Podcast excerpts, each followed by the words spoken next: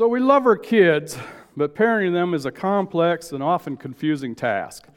To simplify things, it's helpful to understand that we can reduce the job of parenting to one guiding principle to equip our children to meet the demands of reality. Boundaries with kids can be difficult to set, but they are necessary. One day, our children will need to face reality and handle it without our guidance. By setting boundaries, we're helping our kids to take ownership of their lives. We are raising our children to be responsible adults. In other words, God's plans for parenting are designed to take a small person who is helpless and dependent and over time produce an adult who can make great choices and decisions. Uh, Josh, go ahead and read Proverbs verse, uh, chapter 22, verse 6. Sure. Um, Proverbs 22 6. Train up a child in the way he should go. Even when he is old, he will not depart from it. So, on their own, our children would need to make mature decisions, several mature decisions, to follow Christ, to find great relationships, set their core values and morals, handle romance, dating, marriage, family paths, as well as craft their passions and their career. One of the most valuable tools you can use to help your kids develop, no matter what age they are, is that of healthy limits, also called boundaries. Research shows that children who experience a household of clear and appropriate boundaries, delivered with love and warmth, are much better equipped to meet the demands of reality over their lifespan. There are three results of kids uh, with boundaries learn. I'll put them up on the screen there. One's a sense of self. Kids need to know that their thoughts, their feelings, and their choices are theirs so that they can take responsibility for them. Your kids have their own minds. Even though they must obey the house rules and your rules, that's why overcompliant children, whose only concern is pleasing the parents, often struggle greatly when they have adult relationships. The second thing kids with boundaries learn is self control. Self control is one of the fruits of the Spirit uh, mentioned in Galatians 5:23, and really self-control is the purpose for all discipline. Josh, go ahead and read Proverbs 15:32. I don't have it on here. You don't have that one? I don't have it on here. Oh, okay, I'll read that one. I, I thought we had them all on there. I'm sorry.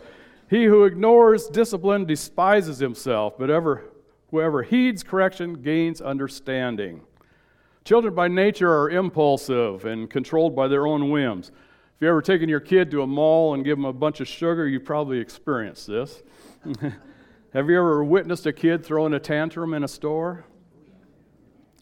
Parents who help their kids have boundaries also teach them to control their impulses and focus on what needs to be done, such as homework and chores. Self control will help them with the rest of their lives. The third result is great relationships.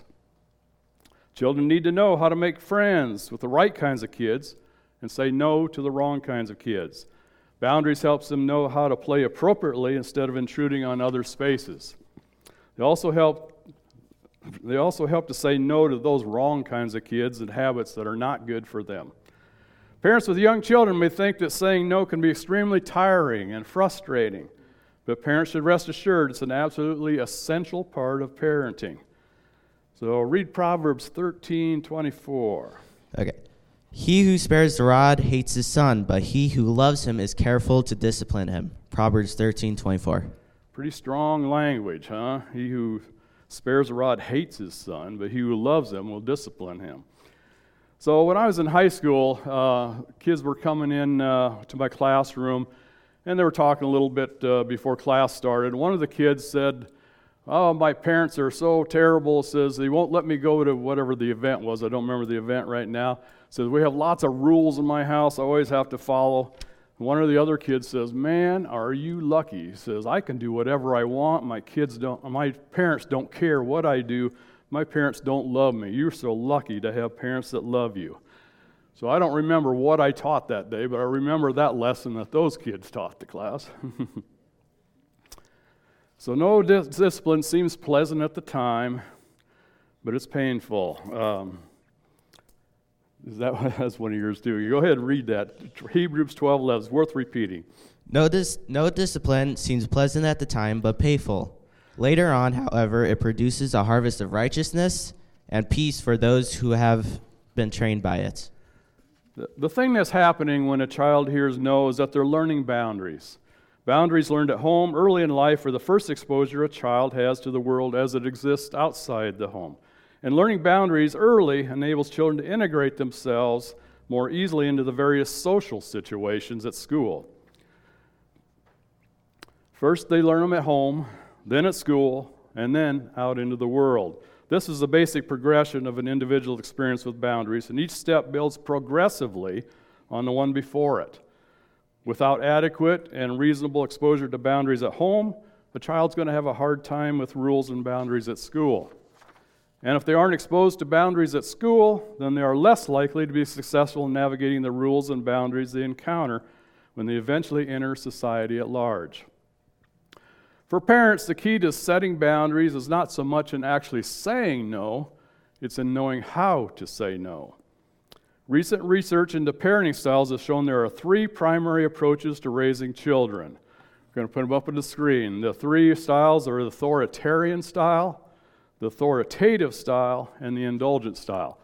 Those first two are spelled uh, pretty similar, so I'm, I'm going to explain them to you. First one's authoritarian style. For parents who use that style, everything's black and white.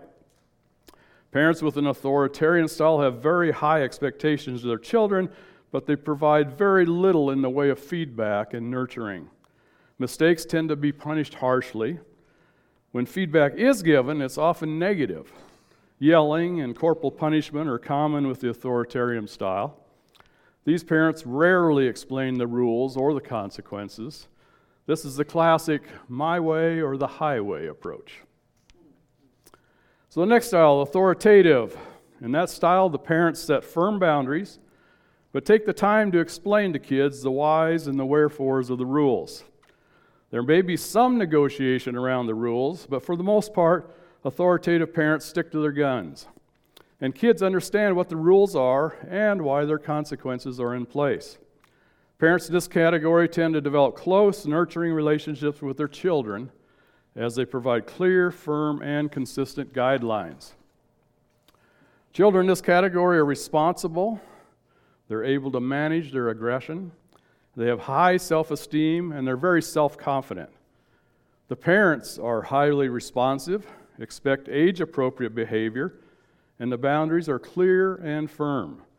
Therefore, children are assertive, socially responsible, self regulated, and cooperative. These children are also happy, capable, and successful. So, the last style, the indulgent style, or the permissive style, in that style, there are very few rules and even fewer consequences. Permissive or indulgent parents mostly let their children do what they want with very limited guidance or direction. There are occasionally rules present in the indulgent household but the consequences are almost always negotiable. Indulgent parents rarely say no to their children's demands. They may also use toys or food as a bribe to get their children to behave. So, what style do you think research shows is the most effective? Yeah, the number two, the authoritative style. I'm going to tell you one more story. This is not my notes. This is a, no extra charge for this. It's uh, again, back to the classroom. I once got a, assigned to teach a class. A principal came to me and said, We're going to start a new class. All the kids that are failing two or more subjects in a school are going to be put into a classroom and uh, learn study skills and, and uh, help get, get help to pass these classes. And we think you're the best teacher for this job. I'm thinking, yeah, everybody else said no, and so you came to me. And so maybe I shouldn't have been negative, but that's what I thought at the time. I really didn't want to teach this class.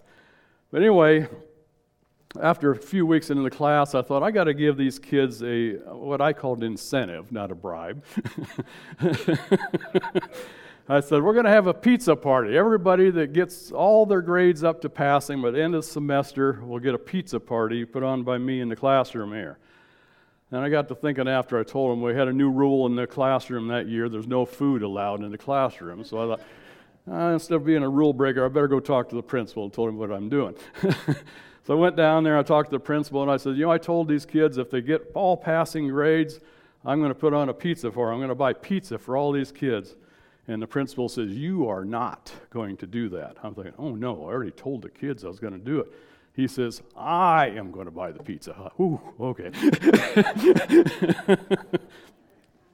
well, I had one girl in the classroom that uh, food didn't, uh, you know, a lot of these kids came from indulgent parent households uh, where they didn't have many rules at home. But uh, food didn't uh, incentivize her, so she hated me. You know, I'd get her to work every day. I'd, I'd try to help her, and, and uh, but I forced her to, to do her homework, and she just hated me and let me know it. and uh, I said, okay. I said, you know, why don't you get your grades up? Then you can get out of my classroom and never have to see me again. And that worked for her. She got her grades up and she passed. And I thought, good, I got, and uh, it, all this stuff worked for about half the class. Uh, they got their grades up passing. I thought, oh, great, I'm going to have fewer kids next semester. No, there were other kids that failed their classes and got put into the second semester. So we did an ice cream party the second semester, but all that worked. So you're right, the research tells us the most effective style is the authoritative, authoritative style. Parents who create an environment with firm rules and consistent consequences generally tend to raise kids who understand what the rules are and why they're in place. If a child breaks a rule, they understand it's their decision and is prepared for the resulting consequence. When I taught high school, it took me a few months to figure out that the easiest way to control the classroom was to set up clear rules from the beginning and explain why those rules were in effect. When a student disrupted the class, I gave that student a choice to either go to the office and suffer those consequences or just follow the classroom rules and join the others in learning. Most of the time, they stayed in the classroom and uh, didn't disrupt it anymore. But occasionally, they'd go to the office, but that was their choice. It wasn't a student teacher battle that took away from everybody's opportunity to learn. So, here are some helpful tips on creating an authoritative atmosphere in the home. Understand the difference between discipline and punishment. In a nutshell, punishment is punitive in nature and involves little communication between a parent and a child. In contrast, discipline is educational in nature. It involves open and direct communication between the parent and the child. While punishment focuses on making the child suffer for breaking the rules, discipline is about teaching him how to make a better choice the next time. The second tip is to be firm but loving. Kids need boundaries. Without them, they lose their way. They need clear rules and consistent consequences, but they need, to, need them to be delivered with love, understanding, and kindness. Talking about the reasons for both rules and consequences help kids understand why they need to follow the rules. They don't just follow them out of a fear of a negative consequence of breaking them. Don't embarrass your child in public. Maybe they won't embarrass you in public. Maybe. Back when I was the DMV manager, I got invited to the middle school to speak about uh, careers on their career day. And after about three classrooms, uh, in comes a new class. I, I give them the spiel on what jobs are available at DMV, how to qualify for the jobs, and then answered questions at the end. So in comes a new class, and my daughter's in this class that comes in. So I give the spiel, same spiel I've been given in the other classrooms. I ask for questions. My daughter's hand shot straight up in the air. I'm looking all around, I'm looking all around. Nobody has their hand in the air except my daughter, hand in the air. So I thought, what's she want to know about DMV? She already knows everything about it. So I said, Yes, young lady, what's your question? She said, do you ever come home from work after a really, really hard day and take it out on your kids?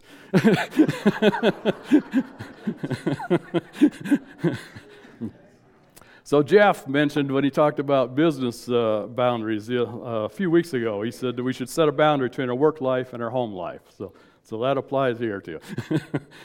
Another tip is don't act out of emotion. If you're angry with your child over a particular behavior, step back Give yourself a short time before implementing a consequence. Take a deep breath, then speak to your child in a calm, reasonable, and rational manner.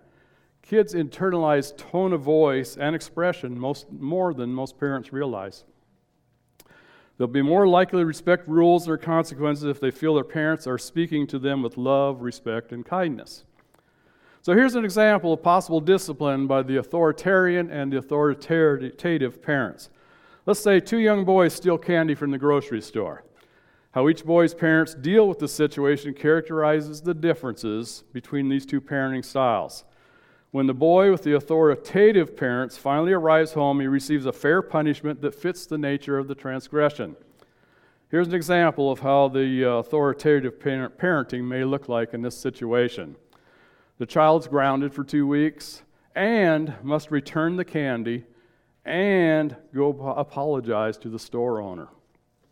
His parents talk to him about why stealing is wrong. His parents are supportive and encourage him not to, behave, not to engage in that type of behavior again. The other boy has authoritarian parents, so his consequences look quite differently. When he arrives home, he is yelled at by both parents. His father spanks him. His father orders him to spend the rest of the night in his room with no dinner. So, Josh, read Ephesians 6 4. Okay. Do not provoke your children to anger, but bring them up in the discipline and instruction of the Lord. So, studies have found that children of authoritative parents tend to be happy and content. They're independent and self reliant. They have good emotional regulation and self control. They have competent social skills. They express positive attitudes and high levels of warmth. They achieve higher academic success. They develop good self esteem. And they have better mental health, uh, less depression, less anxiety, suicide attempts, delinquency, alcohol, and drug use. So, as you put these tips into use, resign from nagging. It can be tempting to remind our kids over and over and over to behave, but nagging without a consequence is useless. It simply trains them to ignore you until you give up or blow up. So don't give empty threats. For most parents, setting boundaries for young kids' behavior is second nature. No hitting, don't interrupt. We don't grab toys out of other uh, kids' hands. But as kids get older, boundaries uh, also need to be for social interaction. They need to learn to set boundaries for themselves and respect those of others. That takes empathy, being able to recognize what others want and need, as well as what they themselves want and need. It helps to start early by encouraging young children to talk about their feelings and think about what others might be feeling. For example, you can ask, How do you think John felt when you took his toy away? How do you think Sally, why do you think Sally won't share, how do you feel when Sally won't share her candy? How would you think if she, if uh, she didn't share her candy with you? It's also important to help kids to advocate for themselves when other kids are being pushy. You can help your child plan for what to do when someone isn't respecting their feelings or boundaries. Go over some simple phrases your child can use, like, please stop, I don't like that, or it's my turn now. As children mature, they need to know how to set their own boundaries. Material boundaries, such as governing how we lend money or possessions, can be learned from how we teach them to share and respect each other's items.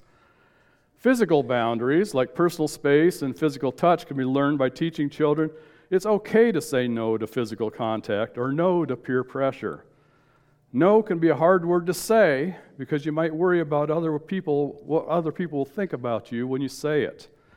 But if they're asking you to do something that feels bad, wrong, or embarrassing, then what they think of you already doesn't matter. Intellectual boundaries, such as forming our own thoughts, can be learned by teaching them to consider new information or perspectives, but being confident in their own stances also. As a parent, we should always lead by example. Teach your kids to be thankful rather than envious. Again, lead by example. Look at adults around you and see if you can recognize how envy plays a role in some of the more unhappy people you know. Think about some of the unhappy people in your life. Envious people long for more and more material possessions. They tire of their spouse and want one that's more exciting. They're unable to feel content and enjoy the things they have. They overvalue position, power, status, and money. They're continually dissatisfied with their job or career. They continually feel entitled to special treatment. And they feel they're above criticism or being questioned. The saddest aspect of envy is the emptiness envious people continually feel. Nothing is good enough, nothing fulfills them. Contentment is forever missing in their lives. Children first feel entitled uh, in order to be in control. Next, children feel they're entitled not to suffer, to work, or adapt to the rules and boundaries. Later, children feel entitled to what others have. So, the opposite of envy and entitlement is gratitude.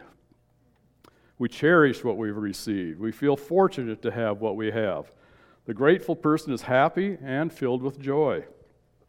The envy per, envious person is miserable and filled with resentment.